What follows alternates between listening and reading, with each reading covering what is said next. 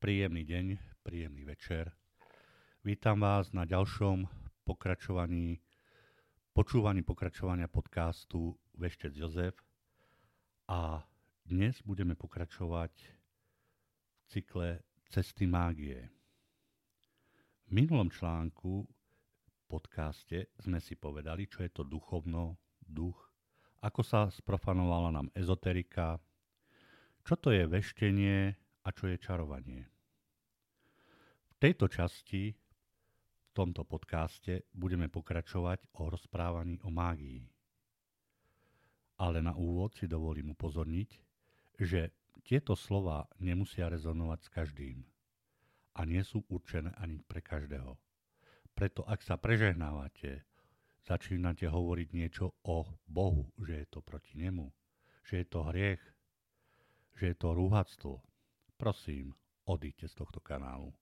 Ale tí ostatní, ktorí máte otvorenú mysel, čisté srdce a chuť rozmýšľať o veciach aj z druhej strany, ste tu vítaní. Príjemne sa posadte a počúvajte. Témou dnešného podcastu je mágia. Mágia s veľkým M. No ako ju definovať? Čo si máme predstaviť pod pojmom mágia? Čo robí mágia? Ak budeme hľadať e, definíciu mágie, nájdeme veľmi veľa rôznych názorov, hodnotení, tvrdení. Ja mám najbližšie k tej, ktorú hovorí pán Richard Cavendish v knihe Dejiny mágie. On hovorí, mágia je pokus uplatniť moc, pomocou úkonov, slov, pri ktorých veríme, že majú priamy vplyv na človeka, prírodu a bohov. Prosím, povšimnite si, že hovorí sa o vplyvu B na človeka, prírodu a bohov v množnom čísle. Je to síce definícia veľmi blízka môjmu naturelu, ale, ale je tu to ale. Takže moja definícia mágie – Mágia je vnímanie, komunikácia, obchod, práca s prvotnými energiami vesmíru, starými prvotnými bohmi, entitami, duchmi, komunikácia a práca so všetkými energiami, čo existujú a tvoria neviditeľnú pre väčšinu z nás, druhú stranu nášho sveta. A to bez rozdielu, či nám mágia pomáha alebo škodí. Mágia pracuje s týmito energiami bohmi za účelom ochrany človeka, národa, sveta a dosiahnutie určitého zámeru, cieľa, ako je pomoc pri zdraví, pomoc v riešení osudu, získanie majetku, peňazí, lásky, riešenie vzťahov, odvrátenie vojny, privolanie nešťastia, privolanie choroby či smrti. Takto sa na mágiu dívam ja chcem upozorniť, že nie som praktikujúci mágom. Používam mágiu, ale len pre svoju potrebu. Na svoju ochranu. Ale to je o niečom inom. Musíme si povedať, že mágia tu bola od počiatku a sprevádzala nám v našom živote nezávisle, či sme si to prijali, uvedomovali alebo vnímali to. Prvotne tu bola mágia s veľkým M, ktorej sa postupom času vyvinulo všetko náboženstvo. Veda a dnešné chápanie sveta. Dejiny mágie a náboženstva, a to akéhokoľvek, sú nerozlučne spojené a nemožno ich od seba oddeliť. Každé náboženstvo vychádza z mágie, preberá prvky mágie, preberá prvky predchádzajúcich náboženstiev a začlenuje ich do svojej vierovky, viery, Jednoducho povedané, v tichosti si prispôsobia a použijú všetko, čo sa im hodí pre vlastné náboženstvo, vyhlásia to za súčasť náboženstva a punktum basta. Zvyšok, čo im nevonia, čo im nevyhovuje, jednoducho prehlásia za lož, klamstvo, hriech, nezmysel.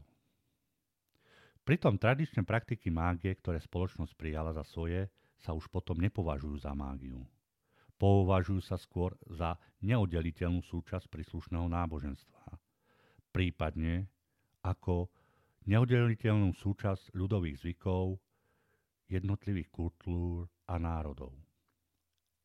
Pritom skutočný pôvod týchto vedomostí rituálov sa už vytráca alebo sa vytratil.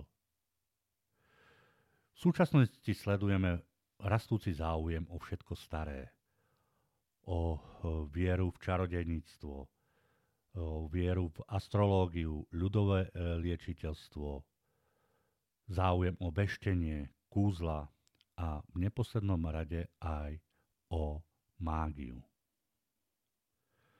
Latinské slovo mágia a grécké magéja znamená umenie mágov. Umenie zorostarovských kňazov v Perzii. Mágovia prevádzali náboženské úkony, robili rituály, vykladali sny, znamenia, venovali sa astrológii, predpovedali budúcnosť, liečili, vyrábali lieky, jedy, ovládali matematiku, chémiu, lekárstvo, staviteľstvo, tabúkovo a Boh vie čo ešte všetko. Vo svojej dobe to boli uznávaní, rešpektovaní, ale aj obávaní ľudia, ktorí boli radcami vládcov, boli hlavnými kňazmi, slávni liečitelia, stavitelia. S mágiou máme spojené v našej oblasti štyri národy. Sú to egyptiania, peržania, Chaldejci a Židia. Spoločným faktom spojúci tieto národy s mágiou je, že mali silnú kňazskú elitu, silné kňazské systémy, ktoré ovládali celú spoločnosť. K majstrom mágie taktiež radíme indických brahmanov a keltských druidov ale rímsky a greckí kňazi až na výnimky sa tam neobjavujú. Takže poďme si povedať, aký je rozdiel medzi náboženstvom, duchovnou, vedou a mágiou. V náboženstve ide o úctievanie bostiev Boha. V duchovne ide o vieru v dušu, niečo nehmotne. Vo vede ide o vysvetlenie, pochopenie javov, zákonov fyziky vesmíru. A mágia? Tu ide o ovládanie a prácu, prácu s nadprirodzenými silami. Pretože pre mágiu je dôležitejšie, aby niečo fungovalo, než ako to skutočne funguje. Mágiu by sme si mohli rozdeliť ešte na ľudovú mágiu, nižšiu mágiu a vyššiu mágiu. Ľudová mágia obsahuje v podstate staré zvyky, magické a lieči, liečevé, e, liečebné rituály, pri ktorých sa už nevie o ich skutočných koreňoch a skutočnom význame. Pokladá sa za najnižšiu vrstvu mágie. Poznáme to asi všetci. Sú to zvyky, znalosti, tradície, ktoré nás obklopujú v našej rodine, v našom okolí a sprevádzajú nás od narodenia topenie moreny, pálenie janských ohňov, dušičky, pálenie hromničných sviečok pri búrke, keď nám prejde čierna mačka cez cestu a tak ďalej a tak ďalej. Tieto eh, ľudovú mágiu najčastejšie vykonávali a vykonávali baby korenárky, liečiteľky, pôrodné babice, starí bačovia či staré ženy v rodine. Ľudovou mágiou sa riešila ľúbostná mágia, je tu mágia ochrany ľudí, majetku, úrody, plodnosti, no často sa táto mágia používala aj na škodenie, zaplutie, prekliate, na privolanie smrti, choroby, nešťastia. Druhým stupňom je tzv. nižšia mágia. Je viac mechanická, snaží sa okamžitý výsledok, o okamžité výhody, ako je príchod peňazí, získanie lásky, návrat partnera, poškodenie niekoho a podobne. Často je sprevádzaná obchodom s kúzelnými ochrannými talizmami, formulkami. Tomto stupni sa veľmi často prevádza veštenie na budúcnosť. Táto forma mágie pre, sa prekrýva s ľudovou mágiou, z ktorej často vychádza. Je to začiatočný stupeň práce učenia sa mágii pre skutočného budúceho mága, vedmu či čarodeja. Najvyšším stupňom je tzv. vyššia mágia. Tu sa snažíme ovládať a pochopiť nielen samého seba, svoje okolie, ale aktívne pracujeme aj starými, so starými bohmi, starými energiami, silami, entitami.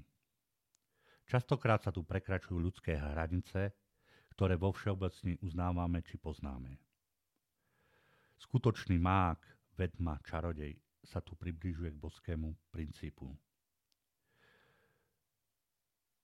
Títo ľudia vedia určovať budúcnosť, vedia ju aktívne vytvárať, meniť, uzdravujú ľudí, navracajú ich do tohto sveta, aj keď ich už lekári prehlásili za mŕtvych, alebo to s nimi zdali. Vedia ochraňovať, pomáhať, očisťovať zlé energie. Vedia ale aj škodiť. Dokážu usmrtiť na dielku, zaslať chorobu, cestovať mimo telo, cestovať mimo priestor a čas, byť súčasne na dvoch miestach, pripisuje, pripisuje sa im možnosť levitácie. Tento vyšší stupeň mágie dosiahnu len niekoľký a vyžaduje to niekoľko vecí. Nadanie, vlohy, roky štúdia, roky tvrdej práce a seba zapierania. Či je to niekto ochotný a schopný dať, záleží na každom z nás. No a ako sa stať skutočným čarodejom, mágom či vedmou? Kde nájdem na to školu? Aké sú k tomu učebnice? Kto je profesorom mágie? Na tieto a ďalšie otázky si odpovieme v ďalšom pokračovaní podcastu Cesty mágie. Na dnes len toľko a teším sa na stretnutie s vami čitateľkami a pred poslucháčkami pri pokračovaní série Cesty mágie. Do počutia, dovidenia.